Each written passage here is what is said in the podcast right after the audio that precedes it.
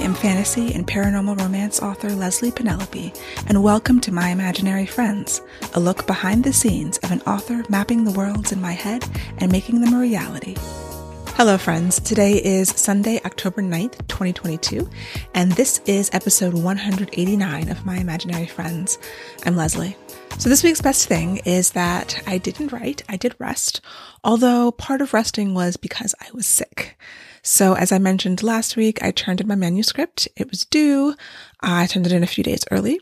Then I had some events. I had the Naomi Novik event and I had Capclave, which is a local DC area uh, conference, sci-fi fantasy conference, writing themed.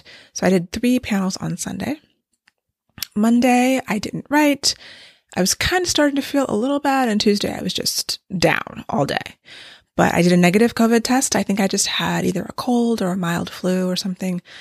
It's been almost a week. I'm still feeling the effects. Um, but I'm feeling better, but still bad.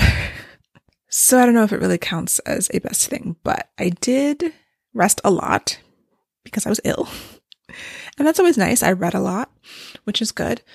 The question is, do I feel rejuvenated? Do I feel restored and ready to dive into a new manuscript or go back to an old manuscript, I guess, at this point. And I don't know.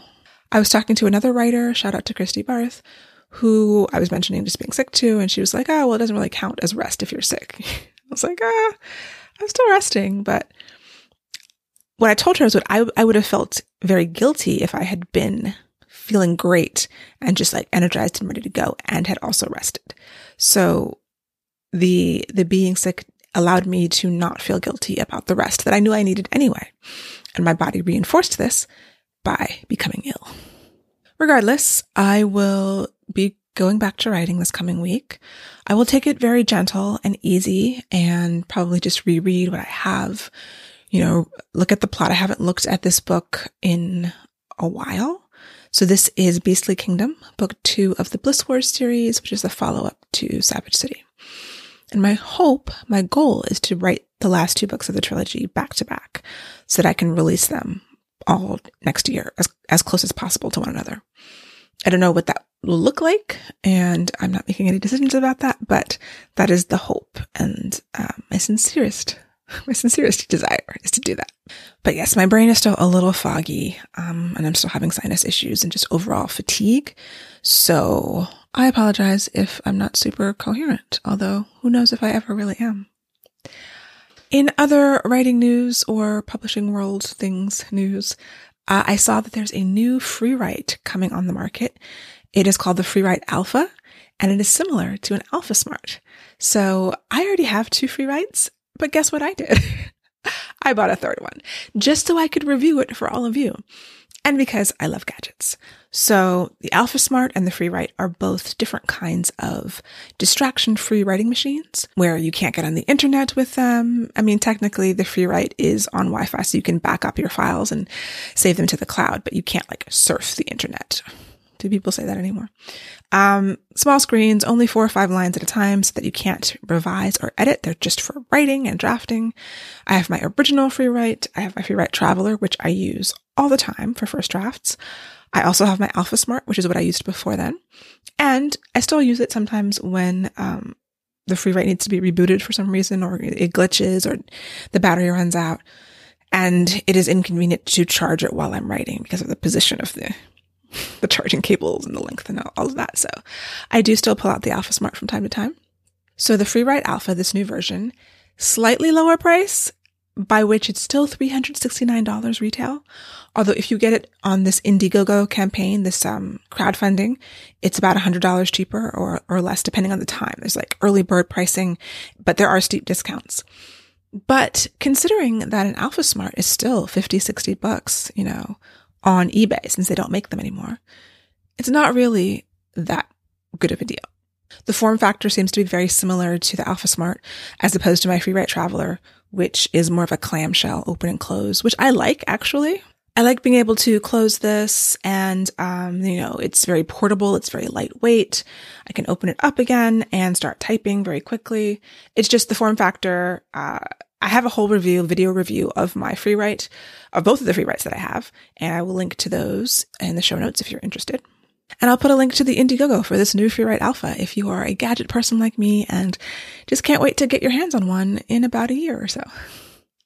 But definitely stay tuned. Uh, whenever I get mine, I will do a review as soon as possible. I was lucky when I got my Traveler. I was one of the first people to do a review on YouTube. So my review got a lot of hits and I got a lot of comments on it, people saying that it was helpful. Um, and I did a, follow up a, a few months later. So I plan to do the same thing with this and I'm excited about it.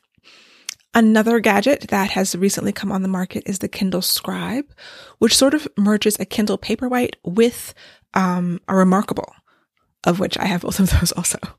So Kindle, obviously e-reader. My Remarkable is a tablet, but it is a an e-ink tablet, and it is is like writing on paper. So black and white, same kind of screen as the Kindle Paperwhite, which means no eye strain, which is why I like it, which is why I cannot read on my iPad and for very short periods of time on my iPhone. So this gives you a stylus and the ability to write and make notes in your Kindle books. And I haven't bought it yet because I'm considering waiting for Christmas, waiting for Santa to bring it to me for Christmas because I really don't need it. Like I have an iPad Pro and I have a Remarkable and just like I don't need another AlphaSmart. I don't, but I just told you I like gadgets and I can't help myself. But this seems like more of a Christmas present thing. And I do have to, you know, allow my family to buy me things for Christmas. So we will see about that uh, in a few months. And I will do some kind of review on that when I get one. It's, it has a larger form factor than the Kindle Paperwhite. So I'm just thinking about in terms of reading, you know, is it going to be as convenient to hold or not hold as the case may be since I talked last week about me holding my Kindle and giving me problems with my, you know, elbow and wrist and whatnot. Um, yeah, so larger form factor. I know they had larger Kindles at one point. I think the DX was a big model. I don't know all of the Kindle models because I, I keep my, my paper white basically until it stops working and then I buy another one. Uh, but I am inter- interested in seeing this. And, you know, I don't like taking notes on the Kindle because the keyboard is terrible. Typing out things is awful. Worst keyboard in the business in terms of a touchscreen keyboard. So having the ability to write with the stylus, if it's good, you know, is it going to be as good as the, as the Remarkable, which is excellent, which I highly, highly recommend Remarkables. I do a lot of the worksheets that I do for plotting. I, instead of printing them out all the time, I will transfer them to my Remarkable and fill them out there so that I'm saving some paper and also just keeping everything together. There's pros and cons to it, of course, but I really do enjoy using it for all kinds of note taking. And yeah, if I get this Kindle Scribe and can do more note taking in the Kindle while I read more nonfiction books on my Kindle because I tend not to do that. If it's a nonfiction book, I will buy a paper copy just so I can highlight and make notes. And I don't write in books, but I do highlight sometimes. Yeah, so we'll see. We'll see how I can fit it into my reading process, my note taking and research process and see, see how it works when I get one. I subscribe to YA author um, Erin Bowman's newsletter, and the most recent issue gave me a lot of food for thought. It was called Does Pursuing Success Make Authors Unhappy? And I will link to it, of course.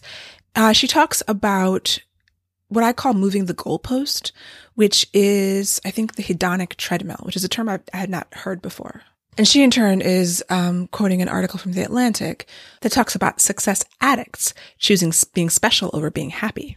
So apparently the hedonic treadmill is a term psychologists have come up with for when satisfaction wears off almost immediately and we must run on to the next reward to avoid the feeling of falling behind, which I always call moving the goalpost. Like you hit that one thing and then all of a sudden you have a new goal, which I think is normal, but meeting that original goal no longer is satisfying because you did it. Okay. That's what's the next thing? How can I push myself more? And at what point will I be happy? This came into focus for me last week when I was at Capclave and I was on a panel um, with another author. And one of the questions was, you know, how, how do you want to level up in your author career moving forward? And the author who went before me was like, yeah, I want to publish more books and also, you know, get something optioned for TV and film.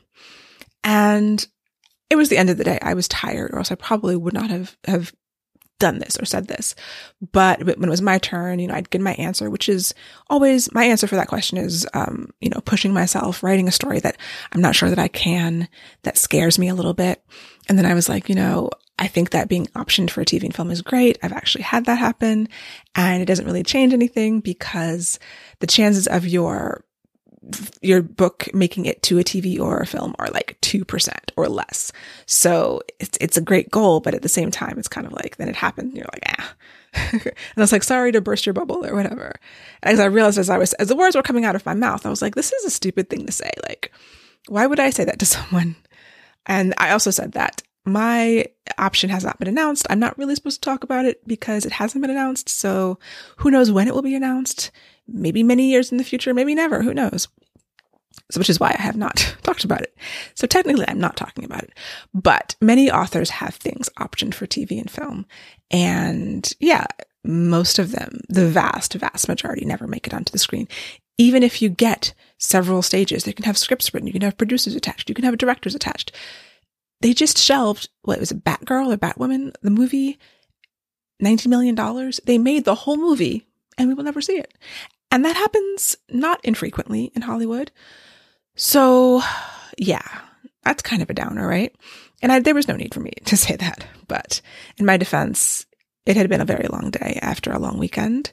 And I was probably getting sick even then. didn't, didn't even know it. But the point is that that is a goal for many authors. And if it hasn't happened to you, me saying, oh, it's not a big deal is being a jackass. Like I, I admit that that was my fault. Um, because it's exciting and it's a big deal and it's something that a lot of people aspire towards. And so then the next author was like, yes. And you know, I want mine to be optioned and made. I was like, yes, that's, you have to put the caveat in that, get optioned and made. But even when things are made, a lot of times they suck, right? Like how many adaptations of a book that you really liked did you watch? And it was like, hmm, I can think of many. And, uh, so yeah, it's like, yeah, it would be, um, it would be great if it was a good adaptation. So optioned and made and is actually really good and people like it. There, that's the trifecta, right? And, and how often does that even happen? Of the 2% of things that are made, what percent of them are good? But it's like every aspect of this career is like that. Oh, I just want to get an agent and then I want to sell a book and then I want to see it published and see it on the shelves. And then what about the next book? Now I want to hit the New York Times and people on the New York Times are like, Oh, I want to be number one in the New York Times next time. And then if you're number one in the New York Times, what's the next thing? I want to mm, have my book made into a film that wins an Oscar. Like there is a point at which trying to be successful is running on this, not just a treadmill, a hamster wheel, because you're not really going anywhere. Like you're getting places, but if you don't ever appreciate them, then what was the point? And so you feel it happening. And, and part of it, like I said, is very natural. You can't be stagnant. You can't just say, my goal is to sell 200 copies. And then you do that. Be like, okay, I'm done. I'm going home now. I'm going back to bed. Like you have to keep pushing yourself. You have to level up or else you're stagnant, right? But in the process, is it even possible to do that without having the satisfaction of the wins get progressively less impressive? This article also says that, you know, this hedonic treadmill is why so many successful people are almost invariably jealous of people who are more successful author jealousy is very real. You know, you have author friends who are doing much better than you and maybe you're doing better than other people. And it's just a whole spectrum down the line. And at what point are we ever satisfied? And then if we are satisfied, are we doing something wrong? Like, should we be satisfied? But if you're not, then are you ever okay? Like, you can't just keep running forever, you know? And this is something that I just, it's a question. I don't know. I don't know what the answer is. I feel like there is a problem inherent in never feeling successful, never feeling good enough. But at the same time, I want to grow and get better and reach higher goals and, you know, have big ambitions and, and take big swings and try to make them. So how do we balance that? And in that balance, there is unhappiness you know, I turned in a book. It's a great milestone. It's like, congratulations, Leslye. Let me feel this win. I had my cheesecake. I celebrated to a certain extent, but I'm, I'm already, I'm think three books ahead in my mind, like just planning, strategizing, thinking what's going to happen. Um, I was also talking to some writers at an event this past weekend where I was saying how this year, I think is the first year, and I'd have to check my taxes, but it feels like the first year that I've made more money from my writing business than from my web development business because I've been steadily, you know, not taking on projects and, and not taking on clients in web development so I can spend more time writing. And that's great. It's like I was looking at the balance sheets and I'm like, wow, that's, that's pretty amazing. But also next year is not going to be like that because I don't have another contract. My orbit contract is two books. I will get some money next year, but the, but book two, the Black Towns book that I just turned in won't publish till 2024. So a third of the money I get, you know, the payment for an advance, my advance is split into three parts. Some are four. Mine is three. I got, t- I got 33% when I signed the contract, which was last year. Um, I will get a third of that money when the book is approved, like when the manuscript is approved. So usually that's after we've gone through the developmental edit which might be this year, but it's probably going to be early next year. And then I get a third when the book publishes, which is 2024. And so it's, you know, I'm happy about the advance that I got, but it's, it's not going to make it. I mean, unless I do absolutely no website development work next year, you know, that's the only traditional publishing money I'll get unless I get another contract next year, which could happen potentially, but, um, you know, the self-publishing income on its own is not going to be anywhere near that unless something amazing happens, which I guess could happen too. So, but if I was just trying for monetary goals, you know, if next year is a year where I only publish two self-published books, no traditionally published books and no new contracts, that's a hit to the income that I had this year when I had a traditionally published book and a self-published book. I did the audio deal. Um, I, you know, whatever else happened this year that, oh, the option that I'm not really supposed to talk about. I got paid for that. And so, yeah, like, and I knew, I know that I need a rest. You know, I'm going to try to push, push through these two books. Maybe there's another thing happening. We'll have to see. Those are things that are out of my control. But I was thinking, like, in a year, I'm going to take a break. And whether or not that can actually happen because my mind is still churning. Like, I'm thinking of the book I want to write after that. And then what is the book after that? I don't know it yet, but something's happening. I'm taking in information all the time. I'm being inspired by things all the time and something is going on. Like I feel something going on back there, even if I don't have an idea or even a notion of what that book after the book after the book is going to be. I'm always thinking about that. And so I think my point was, how can I not make myself crazy? by having goals and wanting to be su- successful in quotes, because what does that even mean? Defining success for myself, meeting the goals, making new goals, being on this treadmill slash hamster wheel while not being miserable. Is that a thing that's possible? Who has figured this out? How can we do this? If you have any ideas or thoughts, I would love to hear them in the comments. You can leave a comment on YouTube, on my website, lpenelope.com slash podcast, where this episode will be. I think those are the major places. so yeah, like, let me know, because honestly is a question I'm asking. Uh, start a conversation. I have no idea. I try to be grateful. You know, I think gratitude is definitely part of it. I try to celebrate the wins, even as I'm pressing send on a manuscript, I'm already planning ahead for the next one, figuring out how I'm going to do it, how I'm going to schedule it, all of that. It doesn't ever end because there are things I want to accomplish, you know? And how can I maintain my sanity? I mean, I'm not, I'm not unhappy at this moment, but I think it is a road towards unhappiness if you don't find a way to have some kind of balance here. And finally, from Neil Gaiman's Tumblr, which I have a Tumblr because I use that to seed the articles that go into the newsletter for this podcast, the uh, footnotes newsletter, which is the only reason why I have a Tumblr. My friend was making fun of me for having a Tumblr. I'm like, I use the RSS feed to send the emails automatically and I've rigged it up. It's very convenient for me. I like it a lot. So when I go on a Tumblr to put in the articles for the show notes, Neil Gaiman inevitably pops up because I think he's the only person I follow on Tumblr. Like, and he's always posting there.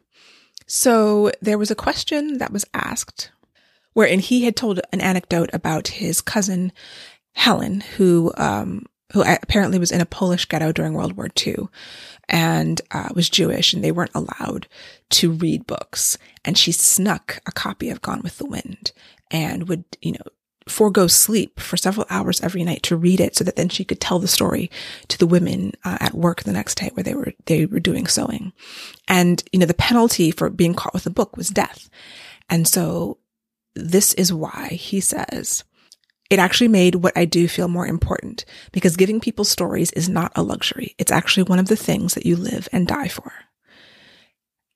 And that was really powerful because um, I think those of us who love reading and writing understand the power of story, but sometimes it has to be reinforced. You know, there are emails that I get from readers that bring me to tears and that really underscore why what I'm doing is important to people, why giving people stories to take them out of, you know, the drudgery of daily life, whether that is just day to day hardships, illness, you know, war, poverty, whatever, or just like a bad day. You know, it doesn't have to be the Holocaust for it to be impactful on someone's life. It just has to bring them some joy in an otherwise dreary or difficult day. And so there are stories that do that for me every day. That's why I read so much. And the idea that my stories do that for other people, you know, and that across time, you know, we've prioritized these stories and they, they mean something to us. I had to give a keynote and one of the things I usually say, depending on the topic, is that, you know, stories are what makes us human and storytellers, you know, we have an important role to play and that can't, you know, that shouldn't be forgotten. And um, maybe that's one of the ways to combat the unhappiness of this success treadmill. And remember that what you're doing is important to people. It brings joy to people and it brings respite and it's a refuge for people. And that has nothing to do with income goals or hitting lists or publishing, you know, traditional publishing contracts. I can publish stories myself and they will reach someone and, you know, it'll reach people who need to read it. So yeah, that's me. That's my contribution. So my goals for this coming week, get back into writing, reread this beginning of the fast draft, which I hate reading my fast drafts because they're always awful, but get back into the vibe and the energy of the story, try to generate some fuel to push me through and get back to writing. And I will talk to you next week. I hope that you have a wonderful week. It's also my anniversary this week, so we'll be celebrating that 14 years married. Um, and yes, talk to you next week. For episode show notes and to sign up for the Footnotes newsletter and get the show notes in your inbox, go to myimaginaryfriendsshow.com. You can subscribe wherever you get your podcasts and watch the video episodes on YouTube. Email me at podcast at lpenelope.com. I would really appreciate a rating or review to help support the show. And My Imaginary Friends is part of the Frolic Podcast Network. For more fantastic podcasts, go to frolic.media slash podcasts.